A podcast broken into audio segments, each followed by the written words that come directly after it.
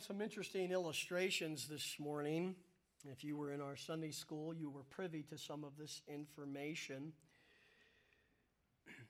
Obviously, we're going to be talking about myths, some of the myths that some of these false teachers were teaching. And Timothy was instructed to charge them and give them strict orders not to teach these things.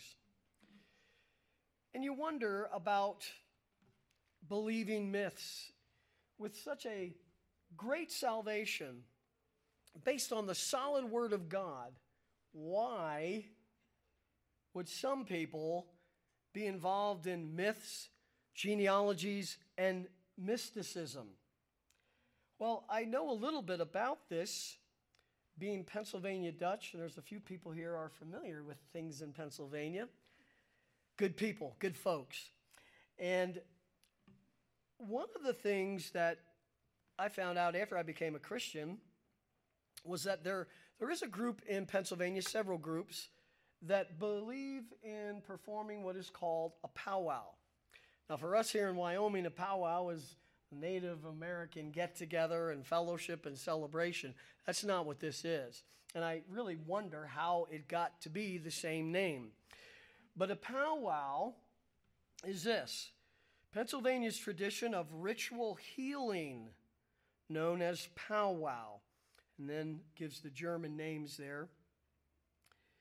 It's one of the many vernacular healing systems in North America that combines elements of religion and belief with health and healing, combining a diverse assortment of verbal benedictions, incantations, prayers, gestures, and the use of everyday objects, as well as celestial and calendar observances, these rituals are used not only for healing of the body, but also for protection from physical and spiritual harm, assistance in times of need, and assuring good outcomes in everyday affairs. And, it, you know, when you first hear about it, I actually talked to a few folks from, from Pennsylvania, and they, they weren't familiar with it. Um, this is nothing against my wife, but it seems up in the area that she came from that was there was quite a bit of that going on, and that's that's how I learned about it. And to, to our knowledge, none, no, no one in our family does this, but they are familiar with it, and someone that they knew does some of this. In fact, I, I was reminded I was reminded uh, yesterday that my, my grandmother took my father to a powwow because she thought that he had some strange ways about him. So, uh, anyway, it, it's, it's, it's, it's a little crazy. So, someone writes this Today, many people still practice powwow.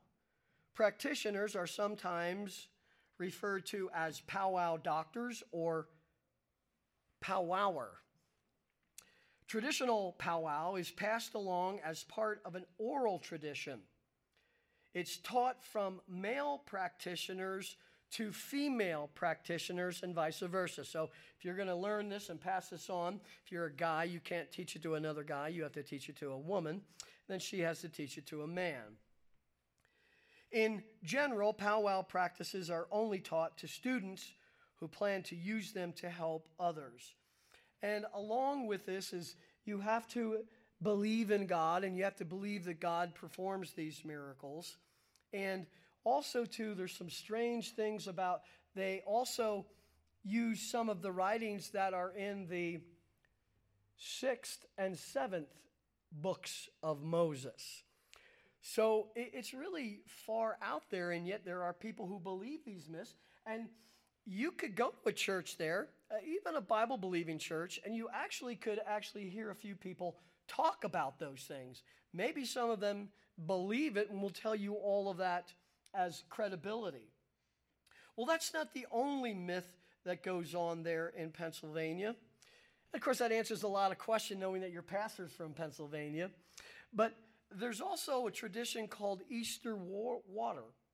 On the morning of the resurrection of Christ, Easter Day, if you go either to a creek or to a well and you get some of that water, that water is supposed to have healing powers in it. And, and people actually believe that. And then comes probably something that everybody's familiar with is the Pennsylvania Dutch hex signs. Now, the hex signs are those emblems painting on a circle that goes on a, a, barn, and I have to admit, some of them are very artistic, and you know, you you would you could appreciate them if that's all it was. But it says that the German immigrants who settled in Pennsylvania preserved many of their customs, and the hex designs is one of them. It's usually round, colorful, simple floral, and geometric motifs. But they also use these as part of their healing and powwow.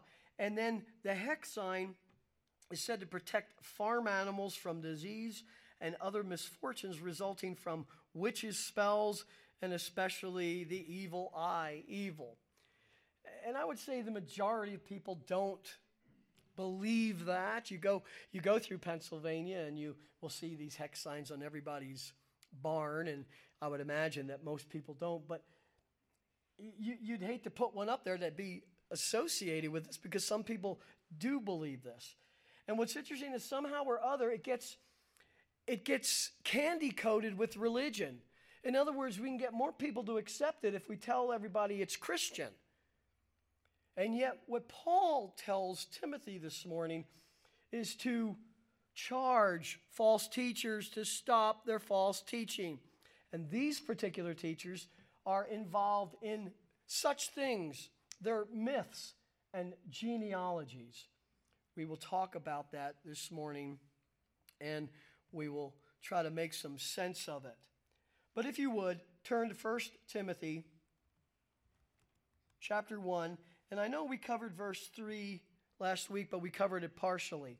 So I want to cover that last part, and then we'll make it down to verse 5.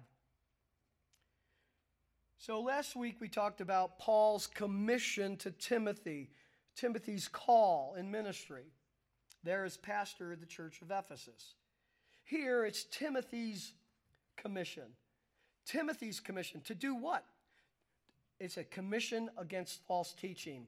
And I find it very interesting that that's the very first thing that Paul talks to him about. He says, as, as I urged you upon my departure for Macedonia, remain on at Ephesus, so that you may instruct certain men not to teach strange doctrines, nor to pay attention to myths and endless genealogies, which give rise to mere speculation rather than furthering the administration of God, which is by faith. But the goal of our instruction is love from a pure heart and a good conscience and a sincere faith. Let's pray. Heavenly Father, thank you for teaching us your truth, for giving us that revelation in the scriptures, the inspired scriptures.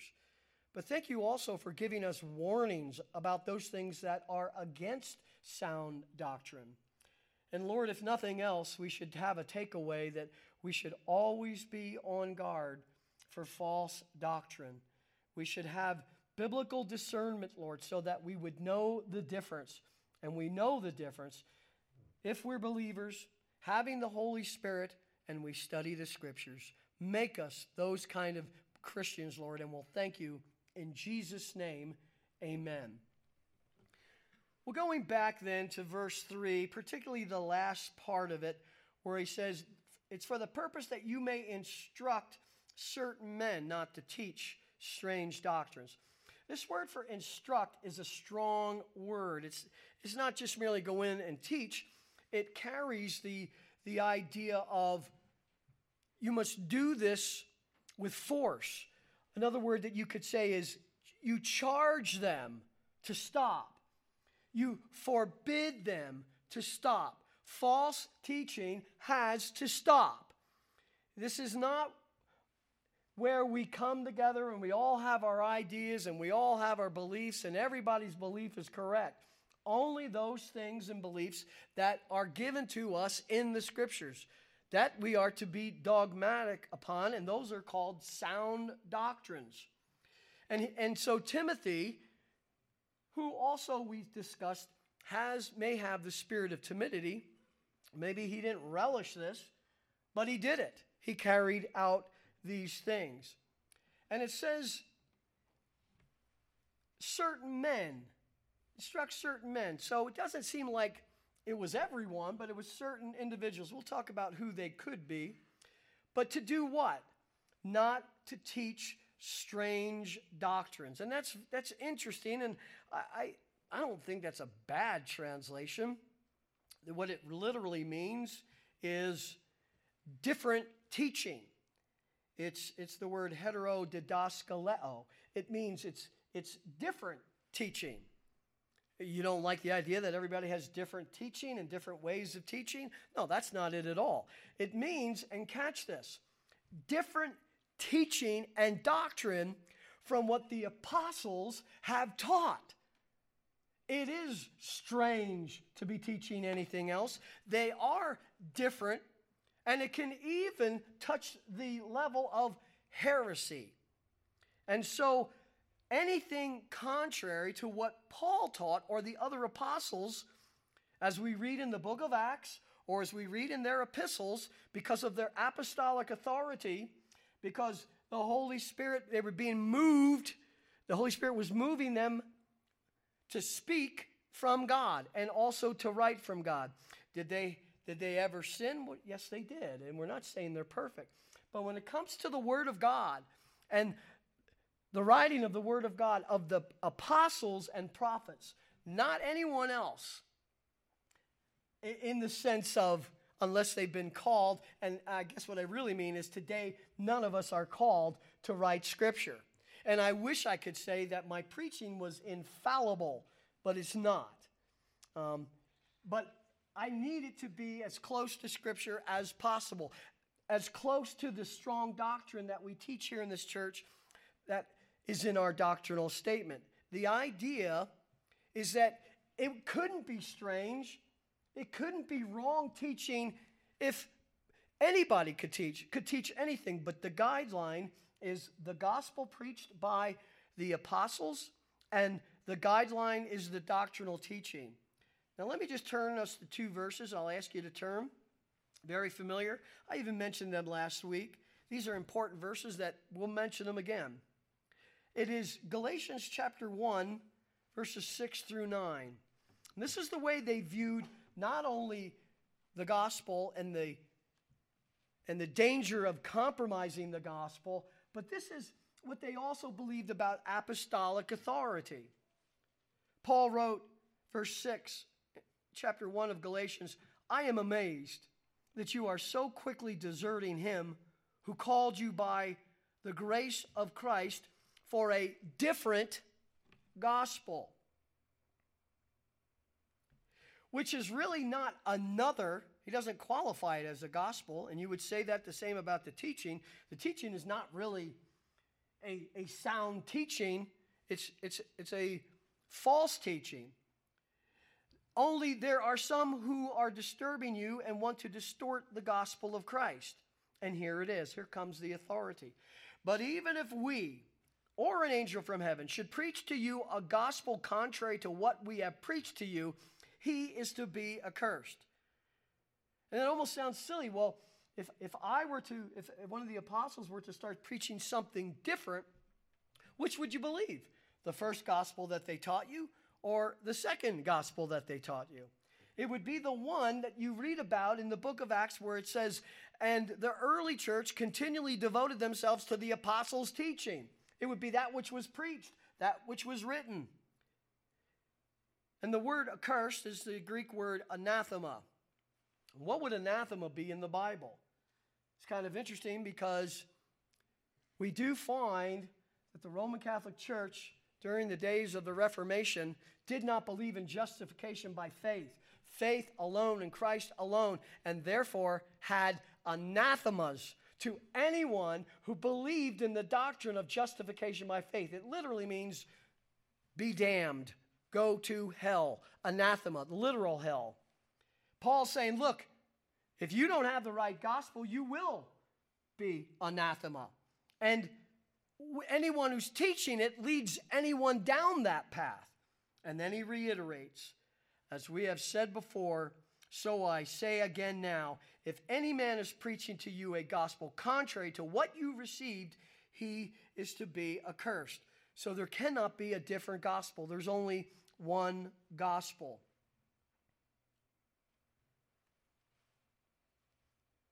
Secondly, what about doctrinal teaching? Well, turn to 1 Timothy, if you would. 1 Timothy chapter 6, verses 3 and 4. 1 Timothy chapter 6, verses 3 and 4. So at the end of this epistle, he's going to say something similar again. If anyone advocates a different doctrine and does not agree with sound words, those of our Lord Jesus Christ, and with the doctrine conforming to godliness, he is conceited and understands nothing. But he has a morbid interest in controversial questions and disputes about words, out of which arise envy, strife, abusive language, evil suspicions. And so the different doctrine is anything that Christ taught, opposite of it, or anything that the apostles taught, opposite of it. That's what it is. And he's telling Timothy, who has sat under his ministry for quite a while, who has sat under his ministry and knows doctrine. And that's one of the reasons why this particular epistle doesn't go into some of the great detailed doctrines because Timothy knows most of that, though Paul mentions it briefly. Now, he says, You may instruct this to certain men not to teach strange doctrines. Well, who are the certain men? Well, we really don't know. We don't know for sure. There are two names that are mentioned in this epistle, but that does not mean that these are the ones. It could be, but we're not exactly sure. Turn with me, if you would, to 1 Timothy chapter 1, verse 20.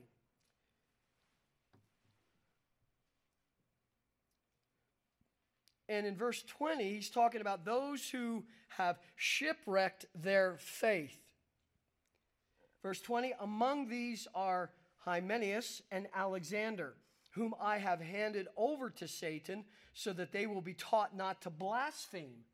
So they are blaspheming even in their words, maybe their teaching. And then in 2 Timothy, you don't have to turn there, but he's going to mention Hymenaeus again. And he says, And their talk will spread like gangrene. Among them are Hymenaeus and Philetus.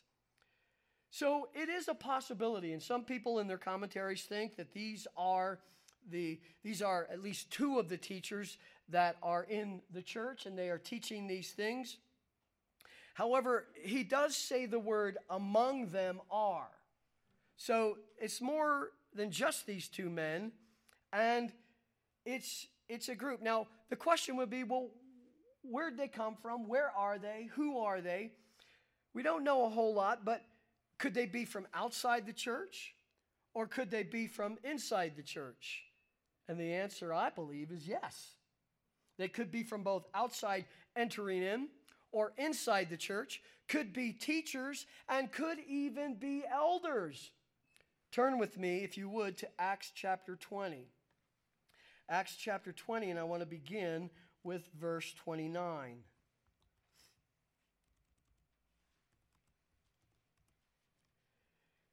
And here on Paul's last missionary journey, not his final one, but his last missionary journey, he wanted to at least speak to the elders there at Ephesus. And he didn't have time to, to stay there, but he at least wanted to speak with them, so he had them come down from Ephesus to Miletus. And this is what he says, part of it, verse 29. I know that after my departure, savage wolves will come in among you, not sparing the flock. So, this is telling us that there will be those from the outside that will come in. And I want to say this is part of the problem with false teaching. We have believers, and we come to church and we hear the scriptures preached, But then at times people listen to other teachers. Could be on the radio, could be on the television, and they begin to wonder about these things. Or maybe worse, they begin to embrace those things, and now they come back into church again. And now they're sharing the things that they learned and how great these things are. Next thing you know, there could be several people believing it, and we have different teaching going on in our church. That cannot happen. And that's one of the reasons why we have a doctrinal statement. We have a doctrinal statement, number one, so that anyone who comes to the church, you can see what we believe. So if there's if there's major things that we believe and you don't believe them, this may not be the church for you, although we'd be willing to talk to you about it. It could also be used for, and this is exactly what we use for, if someone wants to be a teacher in our church, wants to come and join us, that's fine. But you do need to be in agreement with our doctrinal statement. You do, do need to be in agreement. One of the main reasons is because you might have a ministry to children, and if you don't agree with our doctrinal statement, you could be teaching something contrary to our doctrinal statement. Or maybe you don't even know salvation, and that's on the top of the list if you're going to join the church. We just need to know that you've trusted Christ as your Savior. If you haven't, then we want to share that with you. And you really couldn't come become a, a, a member at that time because members have the privilege of being involved in teaching. Now, let's read on though. Verse 30, he says, And in addition to those outside coming in, from among your own selves men will arise, speaking perverse things, watch this, to draw away the disciples after them. There's a purpose in it. There's a purpose in it to draw them away from what? Sound teaching. Now, who is he speaking to here? Well, it is possible that he's speaking to the elders. The elders will have a teaching ministry. They will be one of the ones, and it seems as if that it could very well come from them. I also think it's a little general than that. I think it's to anyone who brings false teaching. It could be someone who's outside who comes in, it could be someone who's in, or it could even be an elder. The point is that Paul's saying is you cannot allow it. Be on the alert. You must be careful. And then he says in verse 31 therefore be on the alert, remembering that night and day for a period of three years I did not cease to admonish each one with tears. And we're thinking of his teaching, and we're also thinking of his alerting the people of what false teaching was and what the true teaching was. Well, how does he know? Because he was an apostle. He had the apostolic authority, just as a prophet would have had in the Old Testament. So, certain men, we're not exactly sure who they are, and in a sense, whoever it is. But it does appear that they are in the church, and Timothy's job as the pastor is to instruct them.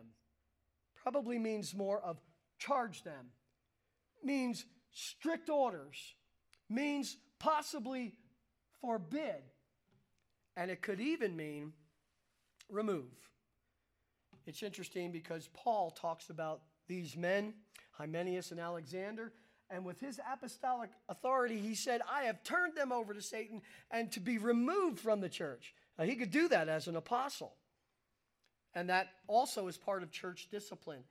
Eh, again, I'm, I'm saying it because it's true. I'm not saying that that's exactly what we want to see happen. I'm not saying that that's like the, the first thing. If you, if you don't say a Greek word correctly, you don't have to worry about being excommunicated. It's not that.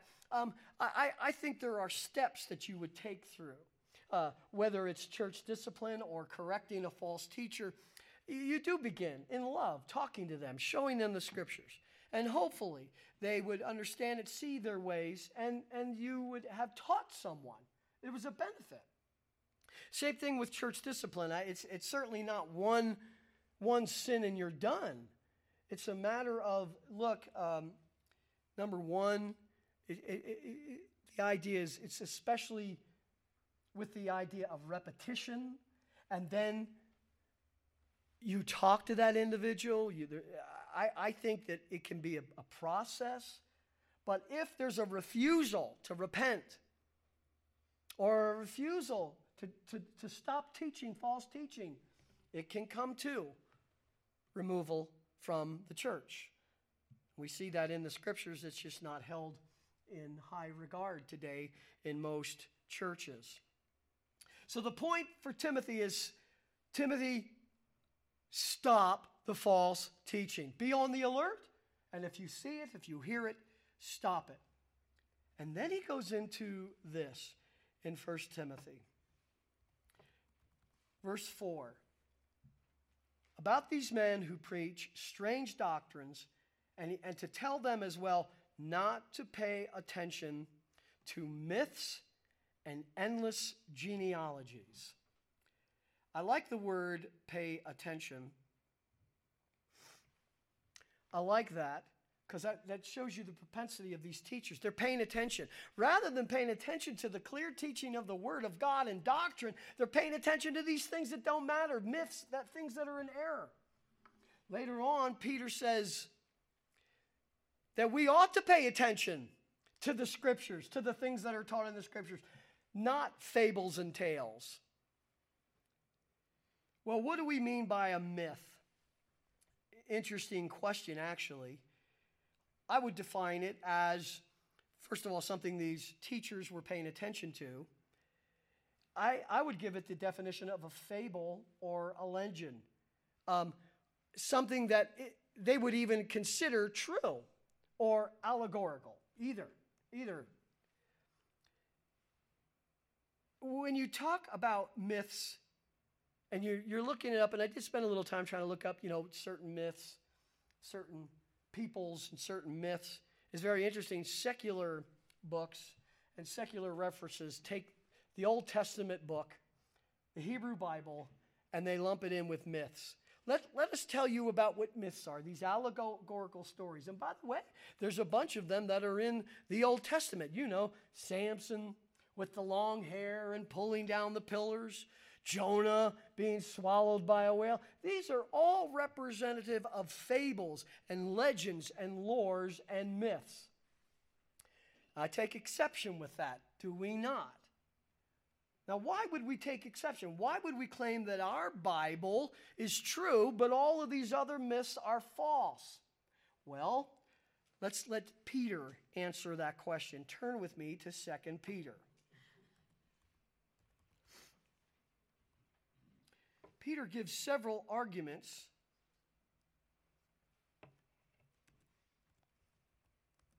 And by the way, it's inspired. 2 Peter chapter 1 verse 16. It says in verse 16,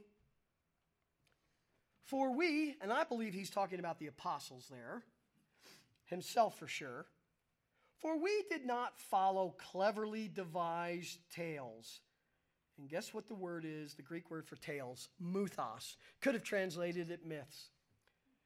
So, what do you think about Christianity? And by the way, Christianity had, had been accused of being given tales and, and fables. For we did not follow cleverly devised tales when we made known to you the power and coming of our Lord Jesus Christ but we were eyewitnesses of his majesty. The first argument is that Peter was an eyewitness. Now you can say, well, I don't believe it. Maybe he was lying. But it's a lot better than saying, well, this is what I was taught.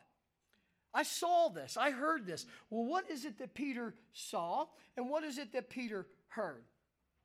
I think he's talking about the, the uh, transfiguration. Look at verse 17. For when he received honor and glory from God the Father, and even his flesh could not hold in his glory anymore, such an utterance as this was made to him by the majestic glory This is my beloved Son, with whom I am well pleased. This is not a fable. He heard the voice of God, he saw the glory of God, and much much different than what we hear today. You know, well, I don't know. I had a dream. The dream could be right. It could be wrong. I thought I heard a voice. Could be true. Could be wrong. Um, I thought I seen a vision in a taco. It could be right. Could be wrong. When you see the glory of God, which is otherworldly, you know it's the glory of God. You're not questioning it. When you hear the voice of God, it's otherworldly. You instantly know. And this is why when people see the Lord or hear the Lord, bam, down they go, fall prostrate, because it's otherworldly. It's not someone playing a trick on you. And Peter says, I was an eyewitness of it. And so I know these things are true. I know Jesus Christ is the Son of God, God the Son, and I know that Jesus Christ did die on the cross for our sins. And he says in verse 18, And we ourselves heard this utterance made from heaven when we were with him on the holy mountain. But then look at verse 19. Here's another argument. So we have the prophetic word made more sure. And there are some, and I would agree with this, who take that phrase to mean eyewitness testimony is a lot. But even more than an eyewitness testimony, more than Peter's testimony, is the Word of God. The prophetic word, that which was given to man through the Holy Spirit, they spoke from God, that is more sure. God's Word is more sure. That's why when you have people tell you that they have visions, when they, they say they hear things, they say they were having devotions and God told them to say something and they write it down and then they sell a bestseller book, Jesus Calling. That's why we don't believe that because it's not biblical. And what's in the scriptures is more important than any kind of anecdote or imaginative revelation. We have the scriptures which are made more sure. Watch this. To, to which you would do well to pay attention to. There you go. Forget the myths, forget the genealogies, forget the questions, forget the controversies. Focus on the Word of God. That's how you get discernment. But guess what? Guess what the church doesn't really do today? They don't really focus on the Word. And therefore, the church doesn't have discernment. As to a lamp shining in a dark place until the day dawns and the morning star arises in your hearts. And then the verses that we've read so many times from this church and will continue. But know this first of all that no prophecy of Scripture is a matter of one's own interpretation. didn't come from the man himself. That's what he says in the next verse. For no prophecy was ever made by an act of human will. You can't come up with your own, nor can I interpret it whatever I want it to mean get together in a Bible study. Well, what does this verse mean to you? wow, that's the third dangerous word in the church. For no prophecy was ever made by an act of human will, but contrary, men who were moved, borne along, carried along by the Holy Spirit spoke from God. And that would include the writing. That's why we say we believe in the infallibility of the teaching of the apostles as well as the writing of the apostles. And so we don't follow myths.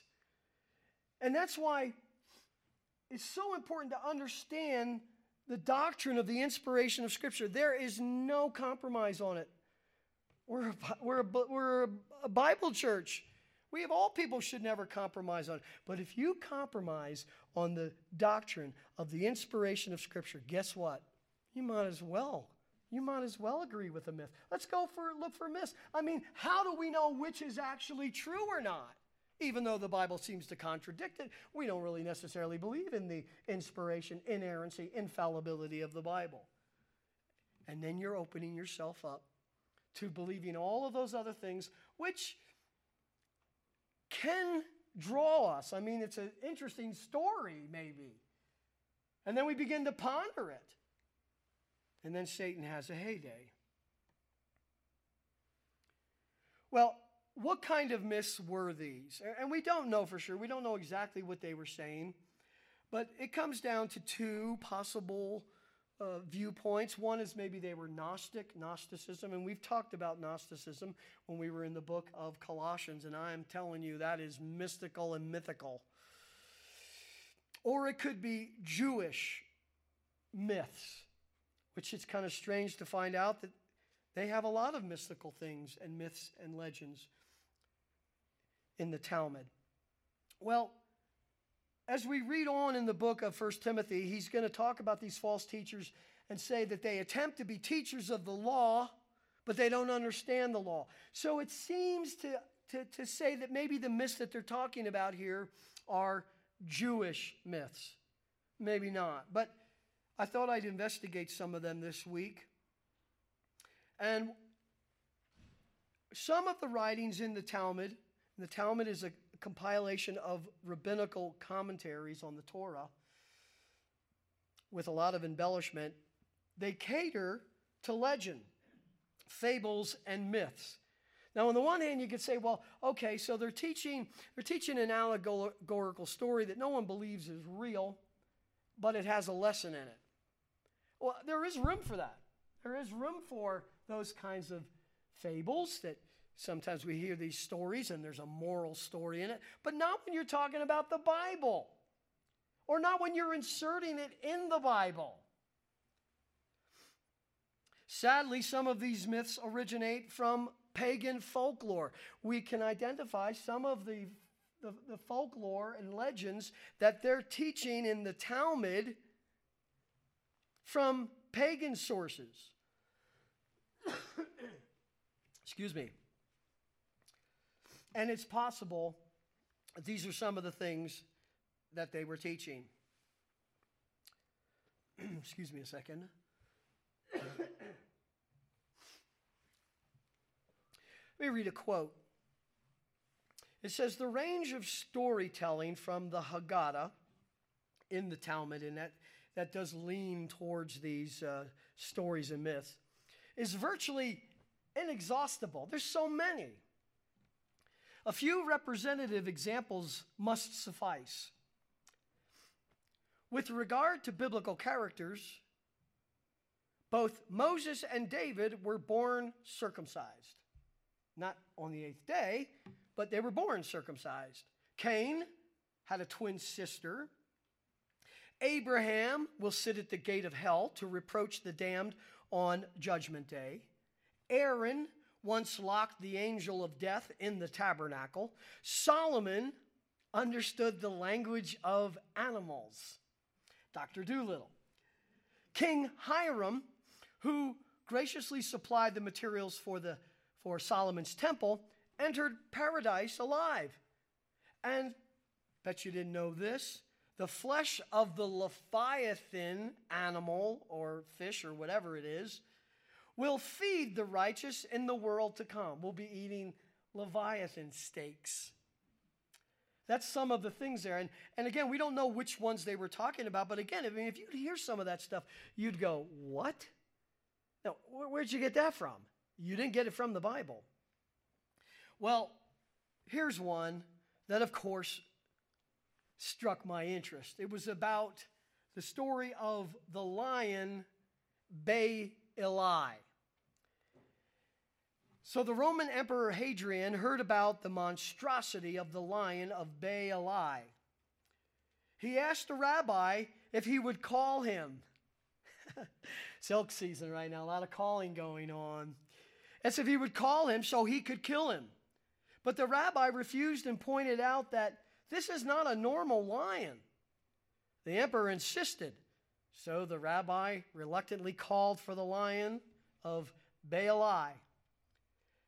And the lion roared from a distance of 1,200 miles away. And the city walls of Rome tumbled down, and many people received physical maladies.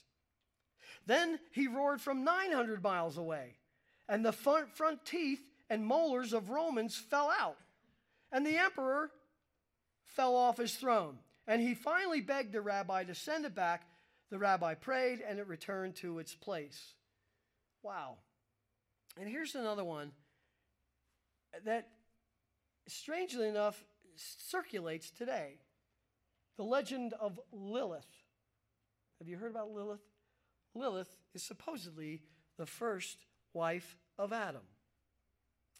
She sinned and disobeyed, so the Lord removed her, recreated everything again, and created his second wife, Eve.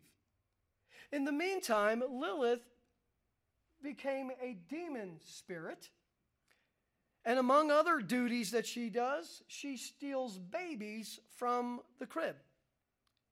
But if you wear a particular amulet, uh, put that about the baby or near the baby, it will ward Lilith away.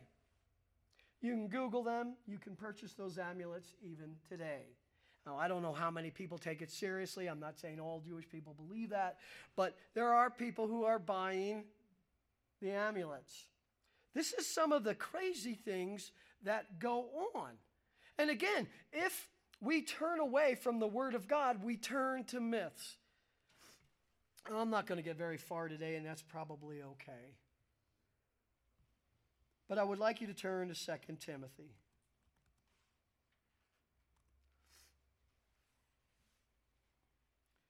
And this is to help us understand that if you're not a student of the Word, if you're not in the Word, then you are an, a likely candidate to maybe turn aside to these things. 2 Timothy chapter 4, Paul, in his last letter at all, his last letter to Timothy, verse 1, 2 Timothy 4 1, I solemnly charge you in the presence of God and of Christ Jesus, who is to judge the living and the dead, and by his appearing and his kingdom. By the way, all sound doctrine there. Here's the command preach the word. Preach the Word of God. Teach the Word of God. Expository sermons. That's why we do it. Be ready in season and out of season. That's why our motto here is preach, pray, or die. Reprove, rebuke, exhort with great patience and instruction. For the time will come when they will not endure sound doctrine, but wanting to have their ears tickled, they will accumulate for themselves teachers in accordance with their own desires and will turn away their ears from the truth and will turn aside to muthos, myths. So that's what we need to get from this. Now, as far as the genealogies go, it, it, seems to be in the construction of the Greek there, it seems to be that they're together. The, the myths are part of the genealogies. And one writes this these must have had to do with allegorical or legendary interpretations of the Old Testament centering on the pedigrees of the patriarchs. Much of the rabbinical Haggadah consisted of just such a fanciful rewriting of Scripture. The book of Jubilees and Pseudo Philos, with its mania for family trees, are apt examples. It has also been shown that in the post exilic Judaism, there was a keen interest in family trees, and you can understand why, and that these played a part in controversies, though, between Jews and Jewish Christians. And some of the things that they used to do was we, we know there could be some gaps in the genealogies, uh, and that doesn't give us a problem. Well, that gives them the right to fill in the gaps. And with these stories about these patriarchs, and by the way, we also know that the Latter day Saints have their own special interest for genealogies today because of their belief in salvation through a literal practice called baptism for the dead. So let's find out all of our ancestors and let's literally get baptized for them to save our ancestors. Wow. Wow. Now, going back to 1 Timothy, where does this lead? Where does all of this lead?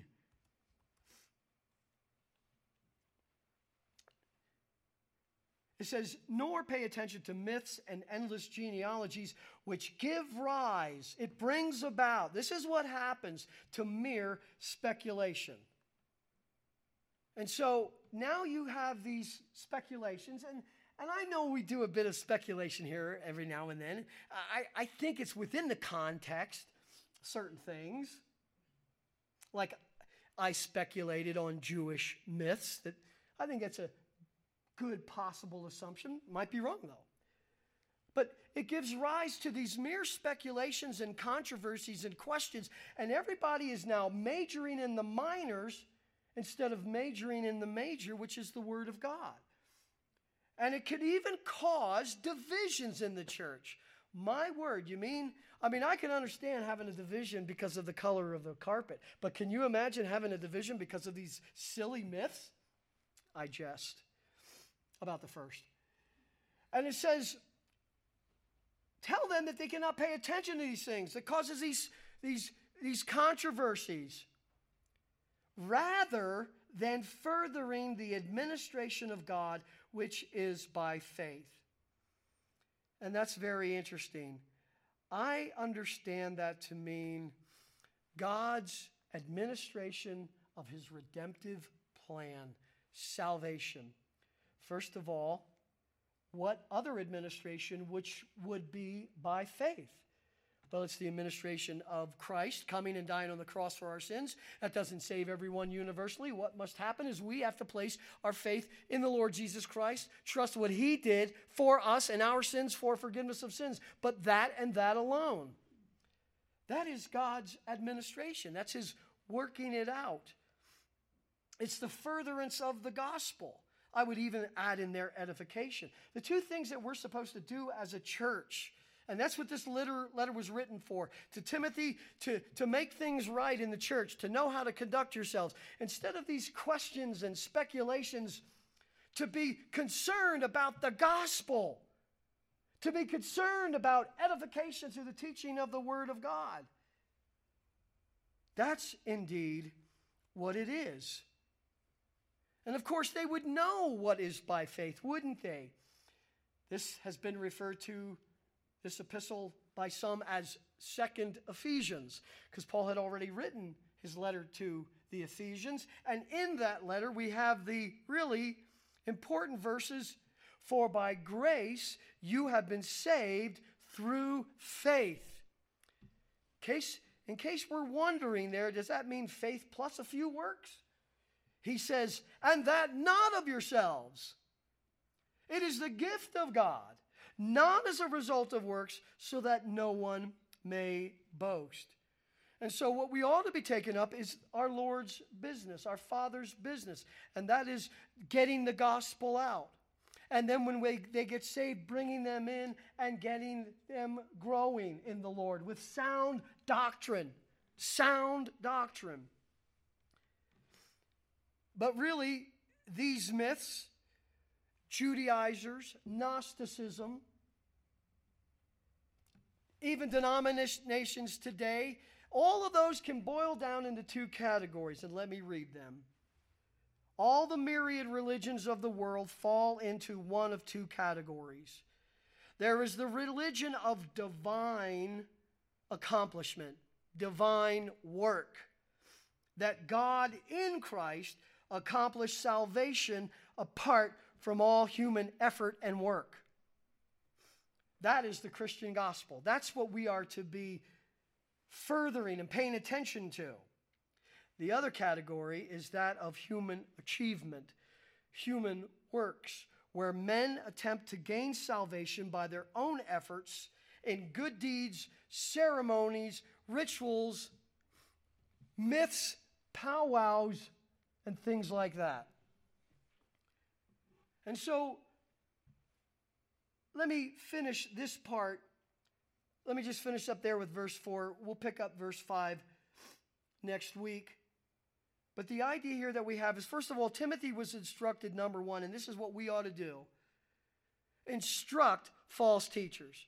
I believe it could be done graciously, and, and, and it ought to be done out of love. Uh, by the way, verse 5 says, But the goal of our instruction is love.